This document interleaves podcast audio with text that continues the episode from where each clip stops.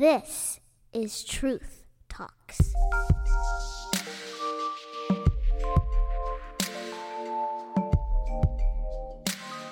Thank you for tuning in to the Truth Talks podcast. I'm your host, Buddy Boone.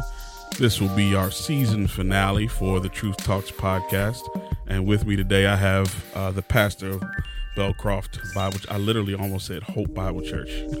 That's Hey, the wrong church. It's a but- good church. Yeah, it's a good church, but it's, It's a the wrong church. church. Belcroft Bible Church. His name is Pastor Matt White. How you doing today, sir? Hey, I'm doing good. I, I just thinking of season finale. I feel like we just started. That's amazing. Yeah, we've actually been doing. This is number fifty. So Wow. Yeah, we've done a, a bunch of them. Season two is going to be uh, uh, a, d- very different, Well. very different because uh, we have a lot more elements that we can add to and uh, you know kind of just put out there. But this is going to be a short one, well, the regular size one. Uh, I want to uh, take some time to thank you all for listening. Um, and in the midst of that, uh, I appreciate you all, uh, your feedback and everything.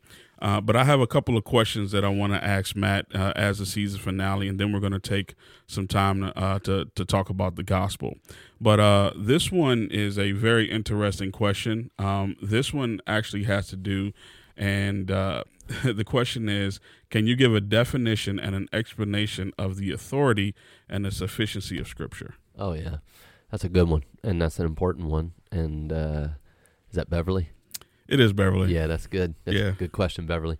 Um, that's one everybody should uh, understand and know and uh, think about Mhm. actually quite a bit. So, uh, authority of Scripture is is uh, we understand that that uh, God's word is our ultimate authority in life and practice. Right, everything is based upon um, uh, flows out of God's word. It has the final say hmm right? Uh, God's word is is uh, what is our ultimate rule, our ultimate plumb bob. It's it's everything is evaluated against God's word. Why?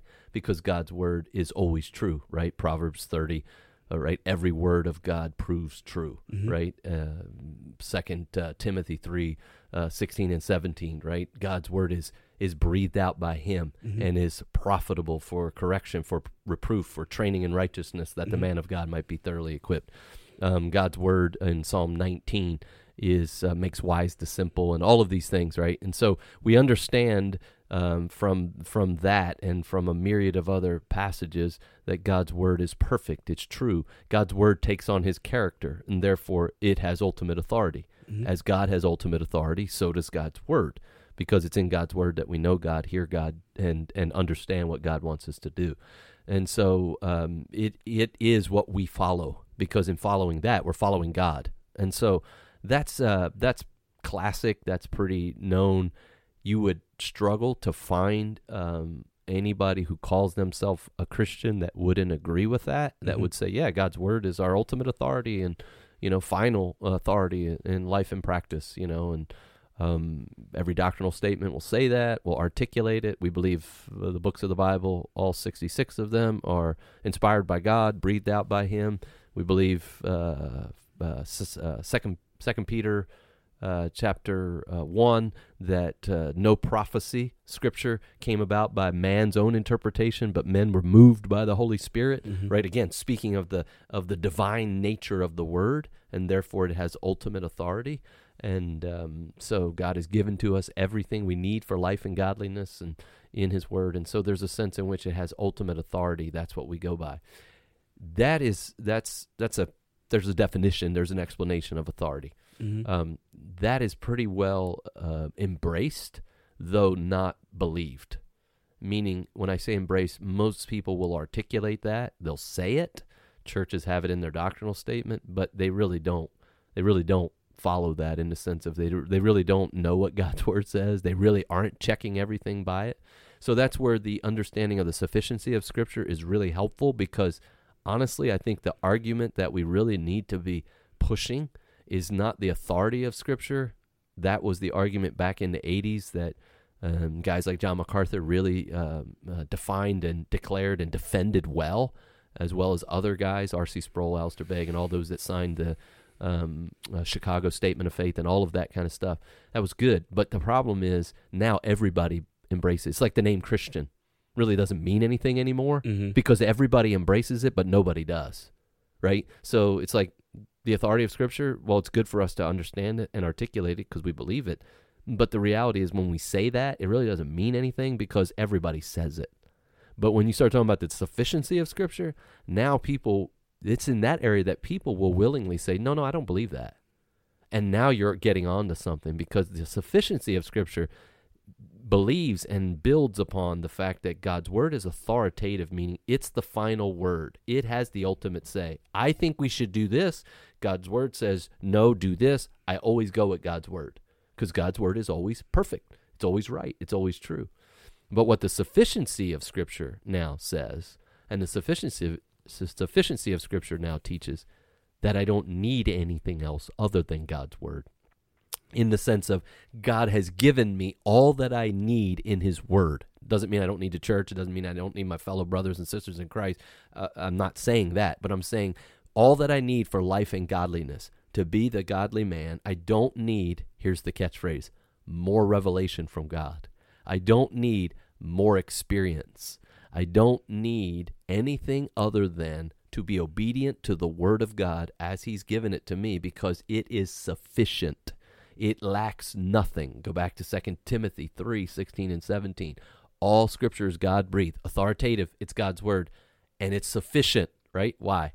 Because it's in the word of God that every man is thoroughly equipped. Every man is rebuked, corrected, and trained in righteousness. How? By the word. It's the word that does that. It's the word, Psalm 19, that makes the wise simple. It's the Mhm. word that rejoices the heart. It's the word that guards the young man and keeps his, himself pure. It's the word that I don't that I follow and I submit to instead of Proverbs 3 leaning on my own understanding. Instead of doing that which is disastrous I know what? I trust the word. I follow the word because it's sufficient. It's all that I need. There is no void. It lacks nothing. And hence Psalm 19 7 to 11 makes that really clear. Psalm or second uh, Timothy 3 16 and 17 makes that really clear um, so that issue is is I think uh, probably the most vital in the area of of bibliology in the study of Scripture and the and the uh, the the embracing of Scripture, not simply the authority, but the sufficiency. Because what happens is we say, "Yep, God has the final word," but I have to then go to this. I have to get more of that. I need this. I've got to have this experience. So the whole charismatic church, right?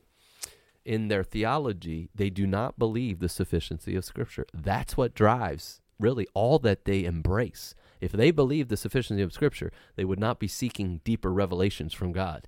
They would not be seeking Him to talk to them because He's already talked to them. Well- he's still talking through His Word. Yeah, And- I, w- I would I would also the the first thing that came to my mind was the the the churches that are um really really trying to push the love of God Yeah. on people. Um, God loves you and He wants to have a relationship with you. Um, those type of churches, the seekers, sensitive churches. Yeah. Um, because what happens is uh, it, that's one side, Yep. and because what happens is they want to give the gospel in all these different ways. Yeah. So, you know, having a Sunday where, you know, you have a theme where people come and do something specific on that Sunday. You everybody come and wear all black cuz, Yeah. you know, it's a blackout. Yeah. Or everybody come and, you know, bring your classic car or bring your motorcycle and all these things. That's one side. The other side uh is the people like you're saying that, you know, have to, you know, they they they, they have to hear from God. Yeah. You know, they have to hear a certain thing from God. The the thing that I I, I really um, also uh, a lot of things have, have come to mind as you were talking. Um, you know, the the people that I need to hear from God and, and prophecy was the other like kind of the question that that Well, has to do with it. Yeah. So Well, it, it- this helps because well, one of the issues, and this is a big issue in our day, right, is hearing from God Mhm. on a personal level. And uh, I always, I always like to be really clear. God has spoken, and He still speaks. Mhm. He does. He spoke today in this church mm-hmm, loudly, mm-hmm, right? When His word is preached, His word is taught, His word is read. God is speaking. mm-hmm, Tim, Second Timothy, the voice of God, the word of God is going out. when his word is declared, right? Mhm. It's his word. So he still speaks. We don't need to look for a voice. I don't need to listen for a voice. I just open the word of God and read it and God is speaking. Mhm. It's amazing, right?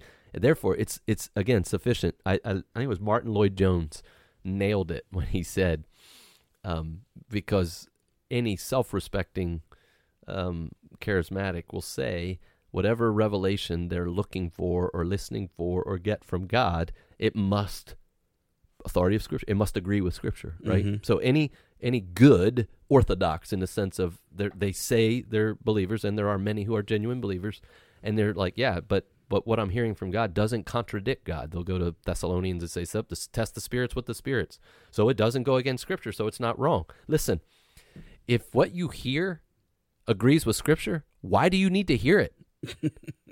Right. It's it's it's it's meaningless. Like Yeah. it doesn't. It's it's pointless. Mhm. God has already spoken, Mm-hmm. right? And so, and if and if it doesn't agree with Scripture, it's false. Mm-hmm. And so again, it just shows the the the inadequacy and the insufficiency of that logic. Why? Because the word of God is sufficient. Mm-hmm. And even many within that camp, they understand that in the sense of, well, it has to agree with scripture. Then just go with scripture. Yeah, just Because they're not you're not going to hear anything other Right. than scripture. right. And in your own mind, that's all you're hearing is the scripture that you heard. It's Mhm. like, come on, man. yeah. Give it up. Justin So- Peters said uh, in one of his, uh, his his his workshops that he does. I think this one was uh, called the clouds without Clouds without rain. Clouds without water Yeah, clouds yeah, without yeah. yeah. And uh, he said, uh, if you want to hear the voice of God, read Scripture. Yeah. If you want to hear it audibly, read it out loud. Yeah, that's You it. know. I mean, it is. It's so true. Mhm. So, so yes, but you also have what you were describing is is actually, I think, more than the charismatic, um, our charismatic friends who are who don't believe in the sufficiency of Scripture, but you have more, and this is this is very common in our area, where you have the contemporary church. Who again, and I and I know guys who will say, "Yeah, we believe in the authority of Scripture, and we believe in the sufficiency of Scripture." Okay, but then you look at their ministry, and they do not believe in that. Mm-hmm. They do they they do not because the word of God is given secondary status if it's given anything, Mm-hmm. right? They believe in the sufficiency of music. They believe in the sufficiency of drama. Mm-hmm. They believe in the sufficiency of dance. They believe in the sufficiency of the concert. They believe in the sufficiency of of the outreach events Mm-hmm. putting motorcycles up on the stage and that we need to do that to try to make the gospel appealing again every time you minimize just the simple declaration of the gospel through the preaching and teaching of God's word you are proving you do not believe the sufficiency of scripture that's why i think at the end of the day this is the issue the ultimate issue if a church will embrace not just say they believe it but actually embrace it their whole ministry will change and will be blessed because Mhm. it's in the sufficiency of Scripture that God is honored, Christ is declared, and people are saved, people are sanctified, and the church grows in the right way. Mm-hmm. It's through the Word of God. Faith comes by hearing, and hearing by what? The drama team? by what? The ecstatic prayer service? The smoke and the mirrors? Yeah. The loud music? I mean, we could just keep going on. Mhm. All of this that we've been dealing with for 25 years in American Christianity, which is a joke, all of it goes back to one thing. Well, two things. One is so many unbelievers in the church Mm-hmm. and in the pulpit as pastors. Mhm. That's another podcast. But this one right here, they do not believe in the sufficiency of Scripture. We've thrown the Bible out the window because it's archaic in, the, in our mind, and we've brought in man centered ideas which aren't archaic, they're disastrous. And we believe the sufficiency of Scripture. We've embraced it imperfectly because we're imperfect people, but we have put all of our eggs in one basket Mm-hmm. and it's this we believe that God's word changes lives. We Mhm. believe it converts the sinner to salvation and it sanctifies the saved sinner unto glorification. Mhm. That's God's method. We didn't invent that. God declared it's His word. God declared and designed and decreed not only the ultimate plan of salvation, but the whole purpose of salvation and the means by which salvation and sanctification would happen, and that is through the ministry of His Word. Mhm. We've embraced that, and uh, um, and uh, every faithful church will. Yeah. It's so easy uh, when you're talking about the sufficiency of Scripture um, because really what happens is people want to make themselves sufficient Yeah. uh, for the gospel to be preached Yeah. instead of like a, a prime example you have pastors that will stand up sunday morning preach um, well, what they would think would be, you know, God's word, but people aren't looking towards them, uh, towards the scripture. They're looking towards them Exactly. uh, and making them famous instead Telling a of story. Yeah, and and and that's what they're up there for. Got to tell a catchy story. Yep. Yep. Because they it. want everybody to look at what they are saying Yep. instead of the actual word. Yeah. you know what I mean. And No. and that's we should be looking to Christ. Mhm. And the only way we're really looking to Christ if we what? Look to his word because his word points us to Christ. Yeah. and, and so yeah. Yeah. No, it it this this this impacts not just our philosophy of ministry but our methodology as well. So our music should be what? Word driven. Mhm. Should be saturated with scripture. It ought to point us to scripture. It not only uh, drives our, our our music, what about our missions? Our missions ultimately at the end of the day there's all kinds of things we can do in missions ministry in the church, but there's one thing we must do and that is the declaration of scripture throughout the globe. That's it mm-hmm. right? And i didn't make that up. Matthew 28 teach them to observe all that i have commanded you mm-hmm. right? I mean mm-hmm. that's what it's about. What about counseling? Every church should have a counseling center. Every church by god's design is supposed to be a family of counselors. Sadly it's rare but that's what it's supposed to be. We're commanded to admonish exhort and encourage one another. And listen you don't need a counseling degree to do that you need to have a degree in your understanding of the scriptures. Mm-hmm. You need to know your Bible. If you know your Bible, you are competent to counsel. Right? Mm-hmm. You don't need a psychiatrist and you don't you don't need a psychologist. You need a good Christian who believes the Bible, lives the Bible, and trusts the Bible to open the Bible to you and mm-hmm. they will help you. It's called discipleship. That's all it is. But you need the Bible, right? You don't need the Christian. You need the person who can bring the Bible to you. It's a pretty common phrase for me. I do counseling every week, and especially if I'm with a new couple, I always tell them the same thing: I cannot help you. If you're here to hear my word, you might as well leave now because I won't help you. I have very, I have very little to say to you that's worth repeating, Hmm. right? Or that's original. Mm-hmm. But the one thing I can do is I can point you to the one source that will help you, and I can guarantee it. It Mhm. will Mhm. help you because God has promised, and that's His word. Why can I say that with the utmost confidence? Because God's word's sufficient. Mhm. The last uh, podcast we left off, uh, and uh, you gave a teaser. So this is where we come up with the actual uh, part of that.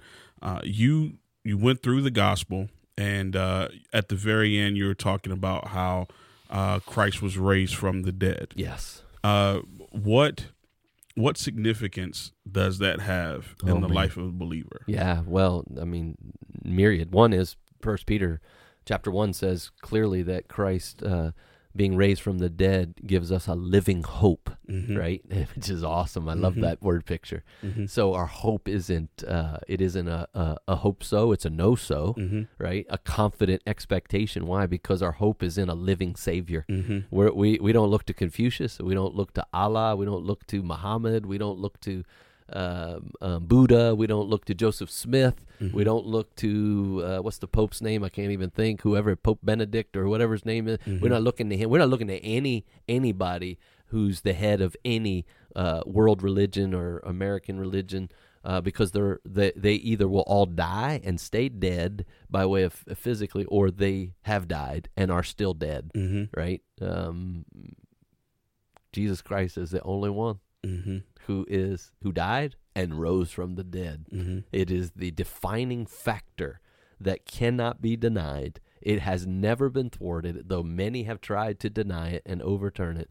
It is the ultimate, then there are many, but it is the ultimate defining factor between Christianity and every other world religion or any kind of cult or whatever you want to compare uh, to Christianity is this whoever their leader is, is dead. Hmm.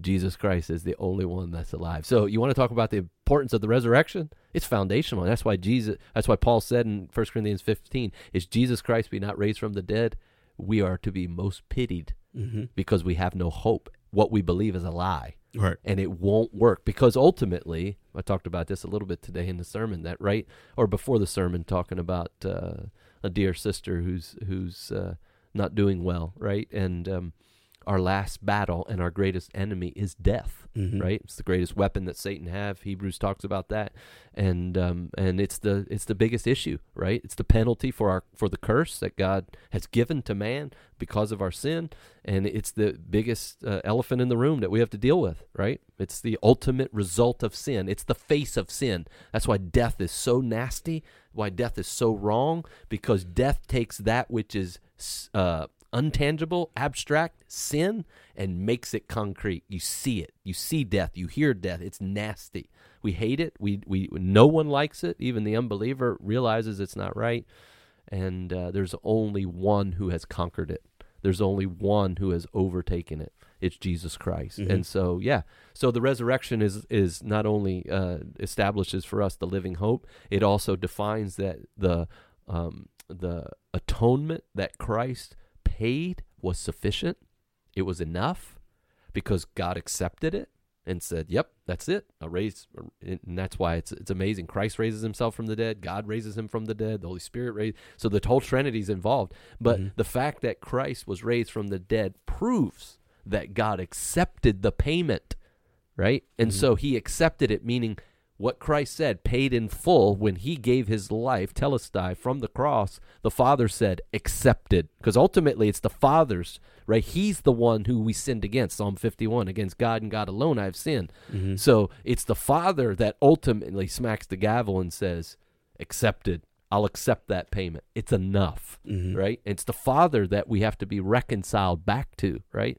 And we can't reconcile ourselves. So the Father has to reconcile us back to himself. And of course, Christ is the mediator that brings man and God together.